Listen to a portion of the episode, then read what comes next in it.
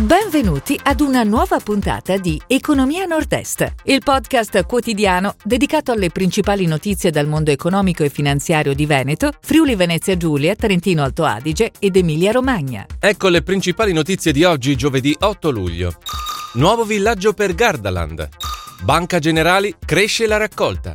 Comet chiude in pareggio il 2020. Saes Getters compra la padovana Cinel. Hera e Gruppo Cremonini per il biometano. Riccione, Viale Ceccarini, alimentata da rinnovabili. Confagricoltura Veneto, confermato presidente Giustiniani.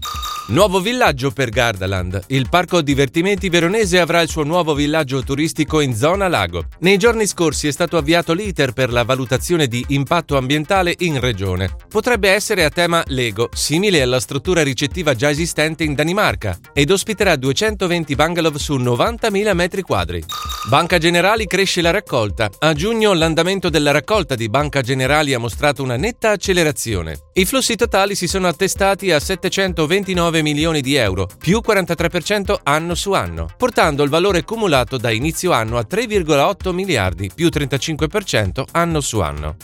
Comet chiude in pareggio il 2020. Il comparto che riunisce più di 3.800 imprese della metalmeccanica del Friuli Venezia Giulia ha approvato in pareggio il bilancio 2020. L'impegno di Comet a fianco delle PMI del manifatturiero prosegue anche nel 2021 con la partecipazione a vari progetti internazionali. Size Getters compra la padovana Cinel. La società fiorentina ha annunciato la finalizzazione dell'acquisizione del 100% di strumenti scientifici Cinel, fino ad oggi interamente detenuto dalla famiglia Bongiovanni. L'azienda di Padova, che occupa 35 dipendenti e nel 2020 ha fatto registrare 8,4 milioni di ricavi, è stata acquistata per 19 milioni. Hera e Gruppo Cremonini per il biometano. La Multiutility ha siglato con Inalca, controllata di Cremonini, una partnership per la creazione di Biorg. La Newco si occuperà della produzione di biometano utilizzando scarti della filiera agroalimentare. Investiti 28 milioni per la ristrutturazione del sito di Spilamberto, in provincia di Modena. Riccione, Viale Ceccarini, alimentata da rinnovabili. Il distretto Ceccarini a Riccione sarà il primo quartiere italiano interamente alimentato da energie rinnovabili. L'architetto Stefano Boeri ha annunciato la novità dell'importante progetto che interessa la città romagnola, che unisce aree verdi, energie rinnovabili e città smart.